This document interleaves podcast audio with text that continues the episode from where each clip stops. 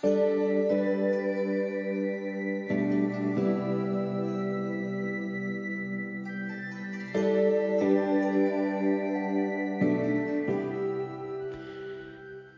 we're going to be looking at the Christ child, the title of the message that I gave it from Luke 2, verses 1 through 20. And we find a God ordained decree in verses 1 through 3, the house of bread 4 through 7, and angelic birth announcement 8 through 14, and glorifying and praising God verses 15 through 20. We begin reading in Luke 2, verses 1 through 3. And it came to pass in those days that a decree went out from Caesar Augustus that all the world should be registered. This first took place when, while Quirinius was governor in Syria, and all went to be registered, everyone to his own city. So Luke has written two of the books of the New Testament, the Gospel of Luke and also the book of Acts. Luke was a physician and he traveled with the apostle Paul. And in writing this gospel, well, he tells the person that he wrote it to, his name originally Theophilus, that name meaning lover of God. But Luke tells Theophilus that in Luke 1, verse 2, that, well, let's back up to verse 1. And as much as many have taken in hand to set in order the narrative of those things which are most surely believed among us, just as those who from the beginning were eyewitnesses and ministers of the word delivered them to us. And then in verse 3, he says, It seemed good to me also, having a perfect understanding of all the things from the first, to write to you an orderly account, O most excellent Theophilus. So, Luke, we know that he was a physician according to Scripture, but also he, he was like a newspaper reporter in the sense that he gathered the information, he put together this narrative to us, and he tells us that these things are surely believed. And he wrote this orderly account by eyewitnesses, no doubt interviewing the eyewitnesses, talking to Mary um, and others who would have known the accounts of Jesus and how he was born there in Bethlehem.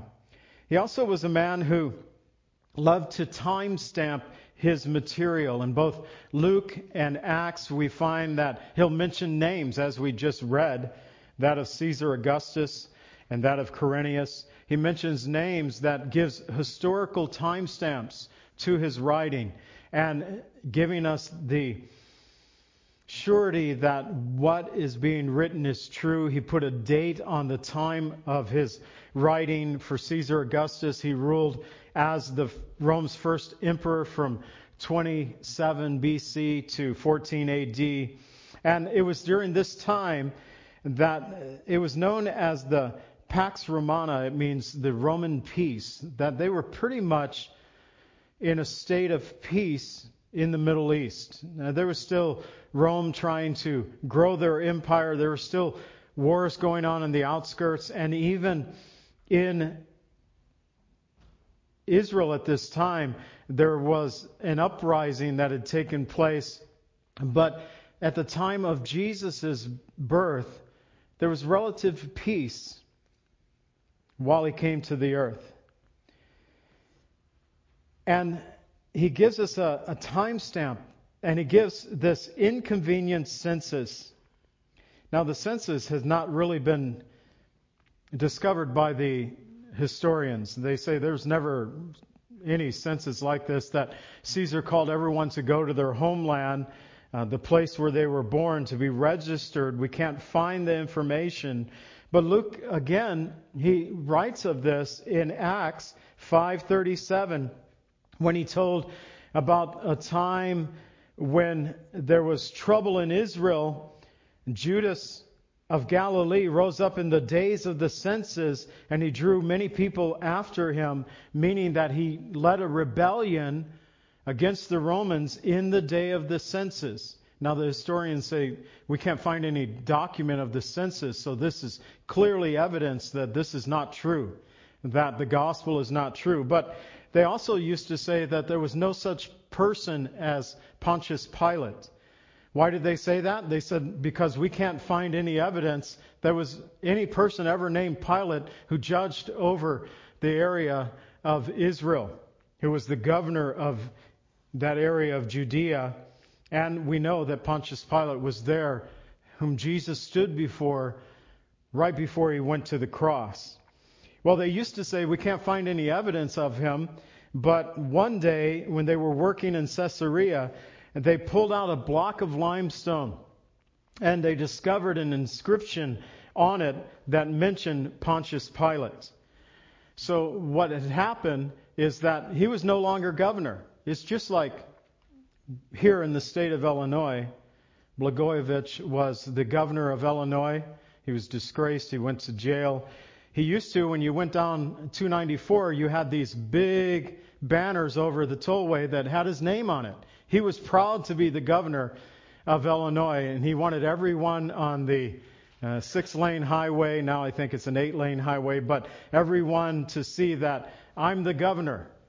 But you don't see his name over the highway anymore. It's like, you're not governor anymore. Let's just take that one down. And that's what happened with Pontius Pilate. They actually found it built into a wall, but they turned it around, put it in backwards. It's like, it's still a good stone, but we just don't like what's written on the other side of it, so we'll just hide it in this wall. And also, Professor Foerster from the Hebrew University in Jerusalem in 1968 and 69, they discovered a stamping ring. And so they used to put a seal upon official documents. Uh, so they called it a stamping ring. You'd put the wax down and you'd put your seal on it with your ring. And they found this stamping ring with a picture of a wine vessel surrounded by Greek writing that said Politis.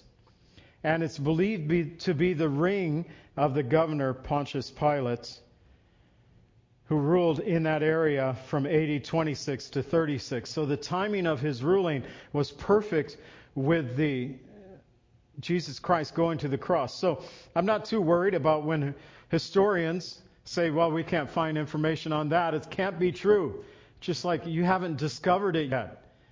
It's there. Keep looking. One day you may discover it. But it's important for us to note that God put it in Caesar's heart to make this census because he knew that he needed to get Mary, a very pregnant Mary, from Nazareth to Bethlehem. And this was the way that God ordained it to take place. Proverbs 21:1 tells us the king's heart is turned by the hand of the Lord, and the, like rivers of water, he turns it whichever way he wishes. And so God used Caesar's decree to get Joseph to take a very pregnant Mary to Bethlehem. Now, they went to Bethlehem. The name of Bethlehem translated means house of bread. So in 4 and 5, we find that Jesus was from the house and the lineage of David. And Joseph went up from Galilee out of the city of Nazareth to Judea, out of the city of David, which is called Bethlehem, because he was of the house and lineage of David, to be registered with Mary, his betrothed wife, who was with child. Now, we talked about this last week that both Mary and Joseph were from the line of David. They both descended from the kingly line of David, but through two different sons. Mary came from the son of Nathan, and Joseph came from the son of Solomon. Now, Solomon's line was technically the kingly line, but Jeconiah was cut off. He was so wicked that God said, You'll have no son sit on the throne over Judah. It's not going to happen. And that is the line that Joseph was come from. So, Joseph, being the stepdad to Jesus, uh, gave him the legal heir of the throne, but Mary, being a direct descendant through Nathan from David, gave him the bloodline of David. And the census caused Joseph, as I said, to take Mary to leave their home to travel about 80 to 100 miles. And I know you're thinking that's not bad. 80, 100 miles. We can do that in an hour and a half, depending on how fast or slow you're driving. Two hours. Not bad. Well, they didn't have transportation like that, and many times they walked. A normal day's journey was 20 miles. Um, so just imagine if they did that. So we're going to go. It's going to take us four days to get there. If it's 80 miles, five days to get there. If it's 100 miles, if we're doing an average normal walk, was Mary on a donkey? We don't know. Was she walking? We don't know. We know she was very pregnant. I'm sure she wasn't sprinting to Bethlehem in that sense. So it may have taken them several days just to get there. And not only was Jesus to be born a virgin according to Isaiah 7:14, born in Bethlehem according to Micah 5:2, but he was to be of the tribe of Judah according to Genesis 49:10, of the house and lineage of David according to 2 Samuel 7:11 through 16. All these things have been prophesied in scripture far in advance of the birth of Jesus Christ, that it might be known that God gives us warning or gives us information to confirm the words spoken to us through the Bible, through the prophets, and through those who transmit the message of the Bible. So the genealogy of Jesus in Matthew 1 1 through 17, it presents Jesus as the royal heir to the throne of David by right of adoption by Joseph, who was of the house of David. And Luke 3, verses 23 through 38, presents Jesus the non royal heir, but the blood heir through Mary, who was of the lineage of David. But when they got to Bethlehem, we know this common account of the Christmas account. 6 and 7. And so it was that while they were there, the days were complete for her to deliver. And she brought forth her firstborn son and wrapped him in swaddling clothes, laid him in a manger. There was no room for them in the inn. So last year, if you recall, if you were with us, Pastor Kevin taught about the inn possibly being a lower floor in a home. And so not some stable, some barn out in the middle of nowhere, but maybe a lower section of the home. This is what I found written about this, and maybe Kevin found this same thing. The Greek word translated as in, kataluma is the Greek word. The Greek word translated as in could be translated as guest room. This has in fact led some to believe that Jesus may have been not born in a stable or a barn or a cave, as some have said, but in a house in the lower floor serving as a nighttime shelter for the family's animals. If that were the case, it wouldn't be surprising to find a manger located in the area of that home. So, you know, people used to keep animals. When I used to go visit my grandfather down in southern Illinois, he maybe only had an acre or so of land, but he kept animals on that land. He would butcher his own pigs and put them in the smokehouse and take care of that, and always had chickens and fresh eggs, and uh, I guess every once in a while fresh chickens to eat as well. Uh, he was accustomed to doing that. In the morning, he'd go out and check his traps to see what we're going to, kind of meat we might have for breakfast. So it could be rabbit or squirrel for breakfast. It was just that's how they lived. And maybe if inflation keeps going the way it is, we might be setting traps and wondering what we're going to be having for breakfast one of these days and going back to the old ways. So it wouldn't be unusual to have a lower room that would act as a stable at night to bring the animals in, but not part of the main house. But also, we learn that Jesus came from heaven's glory, not as a man, but as a babe. Jesus, the great high priest of God, was not clothed in priestly linen, but in swaddling cloths. Jesus, the King of glory, was not born in a king's palace, but in a lowly manger he was laid. Jesus, the creator of the world, was not welcomed by the throngs of humanity, but was birthed in seclusion in a stable there in Bethlehem. Micah 5 2, it says, But you, Bethlehem Ephrathah, Though you were little among the household of Judah, yet out of you shall rise and come forth to me the one to be ruler in Israel, whose going forth are from old, from everlasting. Mark Strauss stated in his book, Four Portraits, One Jesus, so talking about the four Gospels, He said this The central theme of the birth narrative is the arrival of God's salvation, the fulfillment of his promise to Israel. So Jesus, he was from the right nation, he was from the right tribe, the right family, and birthed in the right city. But there's also an angelic birth announcement in verses 8 through 14. And though an emperor, a governor, a king, and an innkeeper were all unaware of the Messiah's coming, his birth did not happen without several supernatural birth announcements that had taken place. Jesus' birth was the subject of prophecy, as I've already mentioned, while Matthew tells us of a fulfillment of another prophecy involving a star and some wise men. Luke tells us of an angelic announcement that came to some shepherds who were near Bethlehem on that night of his birth. So 8 and 9 we read, There were in the same country shepherds living out in the field, keeping watch over their flock. And behold, the angel of the Lord stood before them, and the glory of the Lord shone all around them, and they were greatly afraid. It has long been argued that the shepherds would not have been tending their sheep in the fields during winter.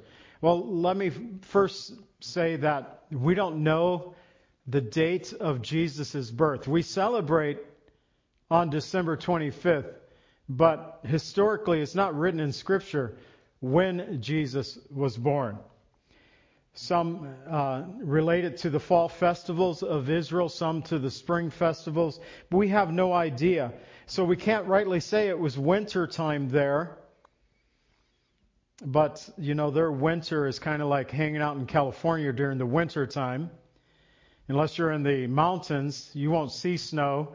And you might even, when Lily and I and the kids lived out in California in 92, we came straight from Illinois in the fall, right out to California, never stopped swimming in the ocean. Every Sunday afternoon, it seemed like we'd head down to the beach, we'd swim.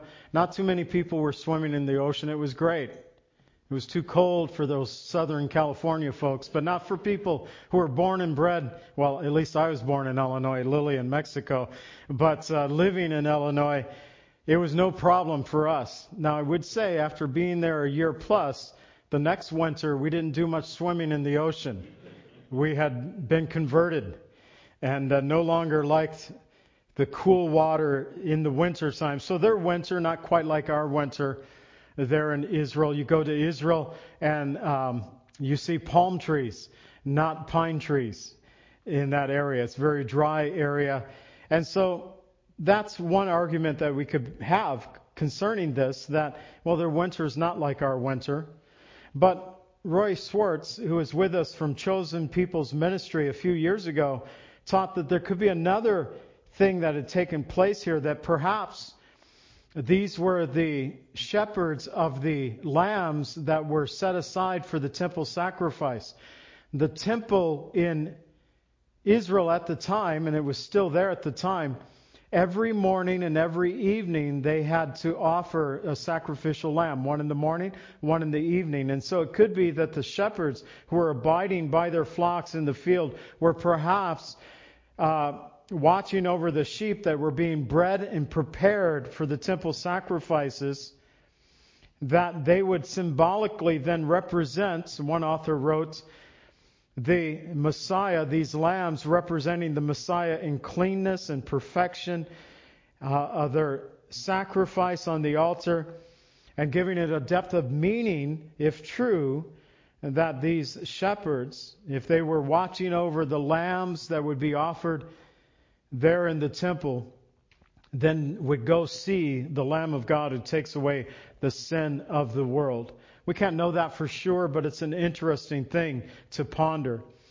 But seeing an angel with God's glory shining upon them, it caused the shepherds to be greatly afraid. Matthew 24:42 tells us, "Watch therefore, you do not know what hour the Lord is coming." And it was true for the shepherds. They had no idea what was going on in Bethlehem, but they had this great angelic birth announcement given to them personally, where we'll read in a moment a whole host of heaven was saying, Glory to God in the highest, we too do not know the time of our Lord's coming. It should cause us, as they were not prepared for the Lord at his first coming, it should cause us to be prepared for the Lord at his second coming. We must watch. So the angels said in verses 10 through 12, Do not be afraid, for behold, I bring you good tidings of great joy, which will be to all people. For there is born to you this day in the city of David a Savior who is Christ the Lord. And this will be the sign to you. You will find a babe wrapped in swaddling clothes lying in a manger. So the angels, when they came to bring God's word to God's people, they first calmed their fears. This is pretty common when angels would appear to people, whether male or female, in Scripture, we find that they were often afraid, terrified. You might think that, no, I wouldn't do that. I wouldn't react that way. Just ask the Lord, and show you an angel. Maybe you'd have a whole different opinion. I remember, whether this is true or not, one man saying uh, he wanted to see a demon. And the Lord, in his prayers, Lord, I just want to see a demon. He was allowed that privilege. He said that was a foolish prayer. I'll never pray that prayer again. Now, I don't know if that was true or not, but sometimes you might get more than you bargained for. Here they were afraid, and that's usually the reaction. He calmed their fears. They said, Do not be afraid. I bring you good tidings of great joy, which will be to all people. For there is born to you this day in the city of David who is Christ the Lord. And this will be a sign to you. You will find a babe wrapped in swaddling clothes. So, as angels do, they calmed their fears. They told them of the place where they were to be born. But they also said of Jesus three specific things that he is Savior. He is Zoter in the Greek. He is Savior. It means one who saves or one who delivers. And Psalm 14:7 said, "Oh that the salvation of Israel would come out of Zion. When the Lord brings back the captivity of his people, let Jacob rejoice, let Israel be glad." The salvation of Israel has come out of Zion. He is Savior. He was born as a child, laid in a manger there in Bethlehem. His name is Jesus Christ. He is Zoter, Savior. He is also Christos, or Christ. The anointing, anointed one, or Messiah, is how that Greek word is translated. And in Psalm 2:2, the kings of the earth set themselves, and the rulers take counsel together against the Lord and his anointed. That in the Hebrew, the anointed, the same translation of the anointed one or Messiah, Christos in the Greek. He is the Christ. And the kings of the earth there at Jesus' first coming, King Herod set himself against. We aren't going to go through that. But he tried to kill baby Jesus, as we know the Christmas story. We're not going to look at that today. But the kings of the earth did set themselves against the Messiah. And they did so at the end of the Lord's reign, in the sense of his earthly body when he was hung on the cross. And Rome and Judaism came together to see that the Messiah was crucified. Truly, the kings of the earth set themselves against him. The rulers took counsel together against the Lord and his anointed. So he is Zoter, he is Christos, he is also Kurios, or Lord. And that means to be supreme in authority. And it can be that those who would have a, a Kurios, we'd say master, savior, Lord, owner. Another way, he is the owner. In Luke 20, 42 and 43, now David himself said in the book of the Psalms, The Lord said to my Lord, Sit at my right hand till I make your enemies your footstool. The Lord said to my Lord, the Kurios, he is Lord. The sign the angels gave to the shepherds concerning the Messiah's birth that they would find a babe wrapped in swaddling cloths lying in a manger there in the city of David. And suddenly, verses 13 and 14, there was this heavenly host. There were with the angel a multitude of heavenly hosts praising God, saying, Glory to God in the highest, and peace on earth, goodwill toward men. Now, we often translate this as the angels singing. They may have been singing. It says they were saying. They could have just been uh, quoting it in unison together Glory to God in the highest, peace on earth, goodwill toward men. No matter the case, whether they were speaking these words or singing these words, to be those shepherds watching over a flock in the middle of the night to see one angel and then to see a whole heavenly host declaring the glories of God, it had to be overwhelming for them.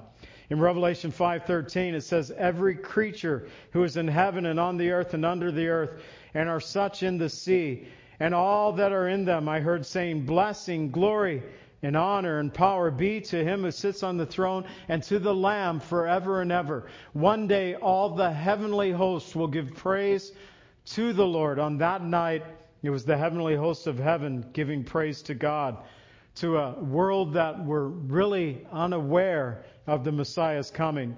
They declared not only glory to God, but peace on earth. And peace is the hope of all humanity, it seems. That people are always, why can't we just have world peace? Well, it can only be found through the Prince of Peace, Jesus Christ. In Ephesians 2 14 and 15, it says, For he himself is our peace, for he has made both one and has broken down the middle wall of separation, having abolished in his flesh the enmity, that is, the law of the commandment contained in the ordinances, so to create in himself one new man from the two, thus making peace. So that the two is speaking about the Gentiles and the Jews, that Jesus Christ broke down that wall of separation to make one in unity believers in Jesus Christ, that he, they sang or spoke glory to God. They said peace on earth, but also goodwill toward men. God's goodwill. Well, God, it tells us in 2 Peter 3 9 that He is not willing that any should perish, but that all should come to repentance. And He did so. He extended His goodwill by sending His only begotten Son that whosoever believes in him should not perish, but have everlasting life. John 3:16. We know that the greatest Christmas gift ever given was God sending forth his only begotten son, who is Christ, Savior and Lord, the Prince of Peace, who is worthy of our praise. And finally, we look at 15 through 20 of Luke chapter 2. So the angels said to one another in verses 15 through 16, so it was when the angels, the shepherds said this, when the angels had gone away from them into heaven, the shepherds said to one another, Let's go now to Bethlehem to see this thing that has just come to pass, which the Lord has made known to us. And they came in haste, and they found Mary and Joseph and the babe lying in the manger. Though the shepherds had received the angelic birth announcement, they'd seen the heavenly host proclaim glory to God in the highest they had to go and to verify it with their own eyes. Let's go see this thing that had been proclaimed to us. And that is true for all of us. We hear the Word of God being proclaimed. We find that prophetically there's truth in the gospel of Jesus Christ. Historically, we discover that things that were spoken in the Bible, where historians will look at it and say, Pontius Pilate. He never existed. Therefore, we cannot believe the Bible. And then they discover a stone and a ring in Israel that has both the stone and his ring has Pontius Pilate's name on it. And they say, we but still can't believe the Bible. Yeah, I know we found those things. We have historical evidence. We have the written word. But the shepherds had to go in order to see it with their own eyes. And sometimes we too must follow the revelation of God's Word spoken to us and confirmed in the Bible. It could come through the preacher, it could come through a brother or sister in Christ telling you the truth of the God, Word of God. It can be confirmed in Scripture itself. But we have to step forward in faith like the shepherds. They had to go to Bethlehem. We have to take those steps of faith for ourselves that we'll be able to understand the will of God for our lives. The Word of God tells us in Ephesians 2:10 that we are His workmanship, created in Christ Jesus for good works, which God prepared beforehand that we should walk in them.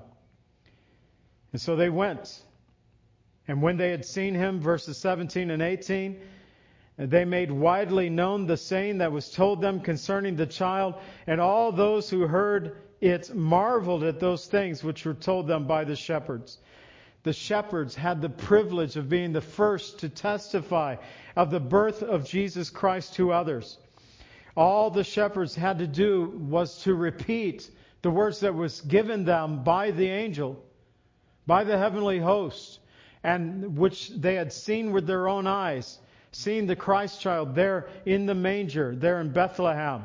All they had to do was repeat the information given to them. And they went forth and they shared the good news with others. And God is still calling those who have heard the gospel message, who have verified its truth historically and spiritually, those who have come to faith in Jesus Christ, to make widely known the salvation of God through faith in Jesus Christ. So sometimes you read a portion of Scripture, you're younger, you read it, and you think, oh, that's cool. It's the Word of God. And then there's other times it begins to kind of give you a mission. You've come to this certain age. I'm one. I'm going to read you a verse that it didn't have a lot of great meaning to me 30 years ago, but has a lot more meaning to me now. In Psalm 71, 17, and 18, the psalmist says, Oh God, you have taught me from my youth. And to this day, I declare your wondrous works. Now, I had that when I, 30 years ago. I would say, Yes, Lord, this is true for me. Now, also, when I am old and gray headed, now it takes on new application. So I have some gray up in my head, but my beard gives it all away. As my daughter in law told me just a few years ago, you know, if you'd shave that off, you would look a lot younger. It's like, I know that. But it, what she doesn't know, I'll just tell you the Pinnell curse, except for my sister Helen. If I shave this off, there's a gobbleneck being hidden underneath here. so it's a good way to hide the sagging uh, chin that's taken place. So I think I'll keep it going. Longer. Grow it longer. It might be a race of what gets longer. Verse 18 So now, when I am old and gray headed, O God, I do not forsake me until I declare your strength to this generation, your power to everyone who is to come. And here, the psalmist in his old age, he says, I want to let the next generation know. I want to declare to this generation. And this has taken on a whole new meaning to me. I'm very concerned about the 20 something, the 30 somethings today about getting the truth of the Word of God to them. So we too, like the shepherds, they had to, they heard the Word being proclaimed by the angels. They had to go and see to verify what was spoken to them, if it was true or not. Once they saw, they went forth to declare the message of Christ, to make it widely known. And we, once we come to faith in Jesus Christ, should have that same mission. We verify the Word through the study of God's Word gain an understanding of God's Word, but we share the truth that's been given to us. We are to make widely known the salvation of God through faith in Jesus Christ. But Mary, the Word tells us in 19 and 20, Mary kept all these things. She pondered them in her heart. Then the shepherds returned, glorifying and praising God for all the things that they had heard and seen as it was told them. So after sharing the Messiah with others. The shepherds returned to their fields. They were glorifying God. They were praising God. But Mary, she kept, she had a deeper understanding of these things. She pondered these things. So she kept them. In the Greek, it means to preserve or to keep safe. To ponder means to throw together or to put it in order. And so she was in her mind putting the events together, maybe putting uh, prophecies from the Old Testament together. They didn't have the New Testament at that time. Putting the events together. She had her, her own angelic birth announcement as Gabriel came to her, but also Gabriel came to her cousin Zacharias. And she had the words of her cousin Elizabeth, the prophetic words of Zacharias spoken after their son's birth, uh, that of John the Baptist. She had also Joseph, who had seen an angel in the dream and would see other angels as well. She had the account of the shepherds, and soon the Magi would come from the east to worship the Christ child. Mary had much to keep, much to ponder, much to put in order in her heart. During the first Christmas, Zacharias, Elizabeth, Mary, Joseph, the shepherds, and soon the Magi in the narrative account would all give praise to the coming of Jesus Christ. They would all have the privilege to testify of Jesus Christ. And this Christmas, we too can participate in sharing the message of this gospel, the message of salvation with others. For truly Christ, our Lord, our Savior, has been born in the city of David. Galatians 4, 4 and 5 says, But when the fullness of time had come, God sent forth his Son, born of a woman, born of a virgin, to redeem those who are under the law, that we might receive the adoption as sons. May we also make widely known the salvation of God that is available through faith in Jesus Christ. And Father, we thank you, Lord, this Christmas morning for the church to gather together to worship you, to set aside this time for many in our nation, Lord, and for us as well. It's a time for family to get together, to enjoy one another's company, to have a Christmas meal together, to exchange gifts. But Lord, it's also a day where we are reminded here's your church. The day, Lord, that you gave the greatest gift that's ever been given as you sent your only begotten Son, born as a babe, who would grow to be a man and after three years of ministry on this earth, Lord, he would be put to death, but the grave could not hold him. The grave could not contain him. He resurrected from the grave three days later, and today he offers victory to all who put their faith in his name. Christ Jesus, we need such a gift. We need such a victory this day. I pray, Lord, for those who have never opened that gift of Christ never received Christ as their Savior, today would be the day that they receive that gift that's been given by the Father. For those, Lord, who have strayed away from the faith and you are calling them back, you know what's going on in their heart. You've been calling them home. May today be that day that they return to you in life saving faith. We pray these things in the name of Jesus. Amen. Right now,